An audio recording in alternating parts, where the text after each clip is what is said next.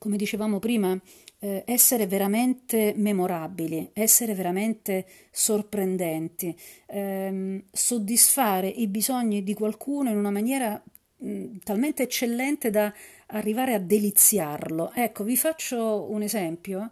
Tanto tempo fa, e mi è rimasto impresso, un mio ex collega e, e conoscente con cui sono rimasta in contatto per tanti anni tramite i social ha pubblicato la foto di un pacchettino.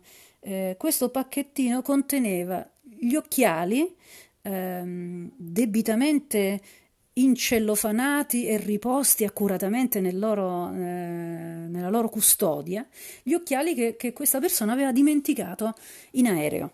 Quindi questo, ehm, questa compagnia aerea giapponese si è presa cura de, dei suoi occhiali al punto tale da farglieli recapitare in hotel con questo pacchettino tutto ben confezionato e con un bigliettino scritto a mano eh, con cui appunto eh, la compagnia aerea lo, lo, lo, lo, salutava, lo ringraziava di aver volato con loro e, e, e sperava in questo modo di avergli diciamo causato il minimo disagio possibile facendogli avere il prima possibile i suoi, i suoi occhiali. Ecco, il mio amico ha pubblicato la foto di questo, di questo pacchettino con il suo biglietto eh, dicendosi deliziato praticamente, no?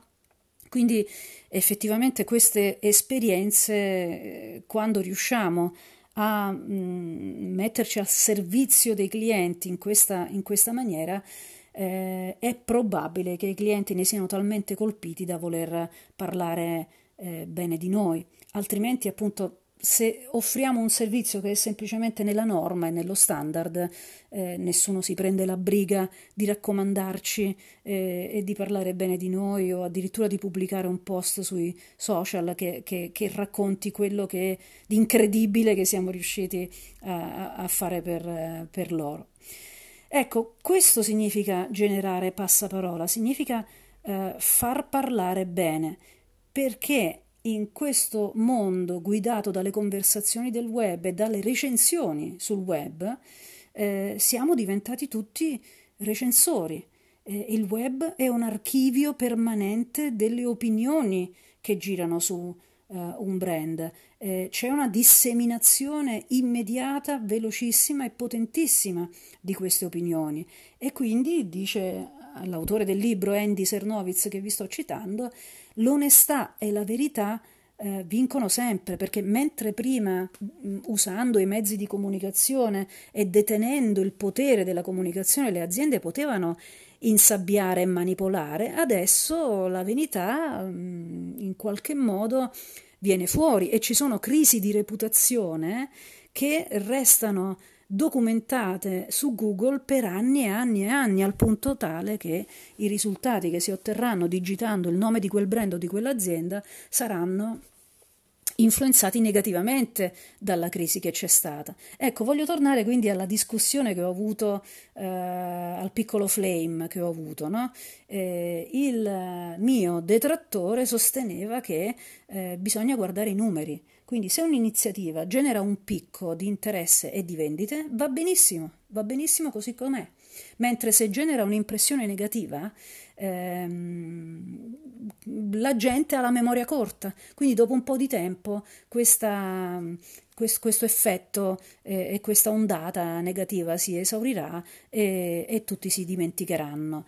Ehm, secondo me non è così, siete liberi chiaramente di documentarvi e di prendere spunti, esempi, case history, eccetera, eh, ma secondo me il branding è un'attività di lungo periodo che richiede un impegno costante di creazione di fiducia. E, ehm, la fiducia è il prodotto di una serie di eh, attività eh, che sono in linea con i valori e con le promesse eh, di un brand. Quindi se si fa un'attività eh, eticamente discutibile che genera un picco di vendite nel breve periodo, non si sta necessariamente creando fiducia.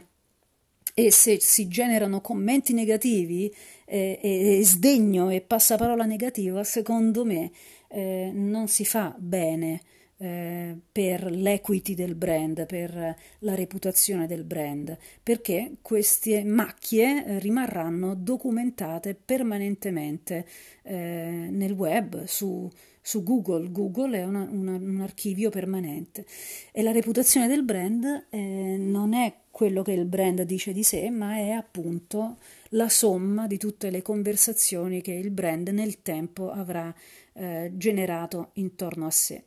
Tornando quindi al passaparola, eh, Andy Sernovitz ci dice identificate i vostri conversatori ideali ed è qui che questo testo è oramai a, a dieci anni, però stiamo parlando di back to basics, eh?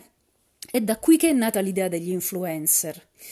Gli influencer, in teoria, in origine, ab origine, sarebbero stati coloro che avevano una passione, un interesse vero, un coinvolgimento tale e un'autorevolezza tale da poter parlare eh, di qualcosa in modo tale da eh, consigliare i loro amici e, e, influenzarli positivamente su qualcosa. È così che è nata l'idea di influencer. Poi è diventata tutta soltanto una questione di numeri, come se l'autorevolezza, l'interesse la passione di queste persone si misurasse nel numero di follower che hanno.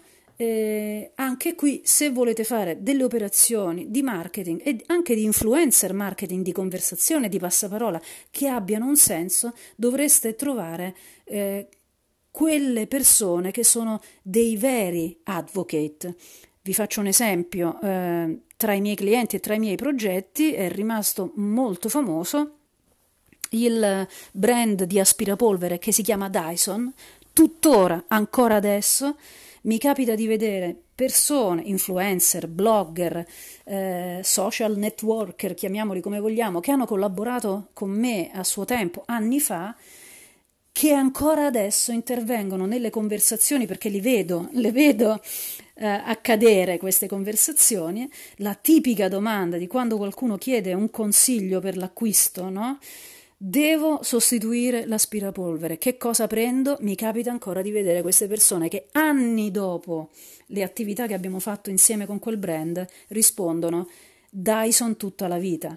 Secondo voi perché? Perché dicono Dyson tutta la vita? Perché l'hanno provato, perché sono diventati dei veri e propri ambassador. Per fare passaparola a questo livello, cioè con un riverbero che addirittura attraversa gli anni bisogna avere delle persone che veramente hanno, come dire, sposato la causa di quel brand che ha dalla sua tutta una serie di fattori che adesso non vi starò a citare, ma riguardano anche la coscienza ambientale, anche la, la garanzia ehm, di, di, di, di, dieci anni o il customer care veramente incredibile, insomma è un brand che può far parlare di sé non soltanto per la performance del prodotto, ma anche per tutta una serie di eh, servizi accessori e di filosofia che caratterizza questo, questo prodotto. Ecco, quindi finirò eh, dicendovi questo. Gli effetti del web sul passaparola e sul marketing del passaparola sono veramente dirompenti. Il web è un archivio permanente di conversazioni. In queste conversazioni possiamo trovare gli insight, eh, ovvero i ganci emotivi profondi da andare ad utilizzare poi con i nostri conversatori ideali. Gli influencer non sono altro che conversatori che possono diventare ambassador di un brand attivando conversazioni a loro volta utili con il loro seguito, quindi dobbiamo dare loro dei contenuti che li facciano sentire utili, eh, importanti, autorevoli e gratificati perché le persone poi effettivamente vanno a chiedere eh, un, loro, un loro consiglio. E poi ci sono tutta una serie di tips and tricks, cioè di eh, tattiche per poter tenere le persone legate eh, e per poter sviluppare con loro un passaparola positivo, come eh, dare loro accesso ad un club esclusivo, coinvolgerli in attività di ricerca, di ideazione, dare loro degli sconti, degli omaggi, ehm, oppure farli sentire parte di una community appunto eh, selezionata, super esclusiva, a cui si accede solo su invito. Ecco, questi sono soltanto alcuni degli, eh, degli, degli, esempi che, eh, che, possiamo trovare in questo testo o comunque quando andiamo ad approfondire un attimo il concetto di marketing del passaparola. Alla prossima, ciao a tutti.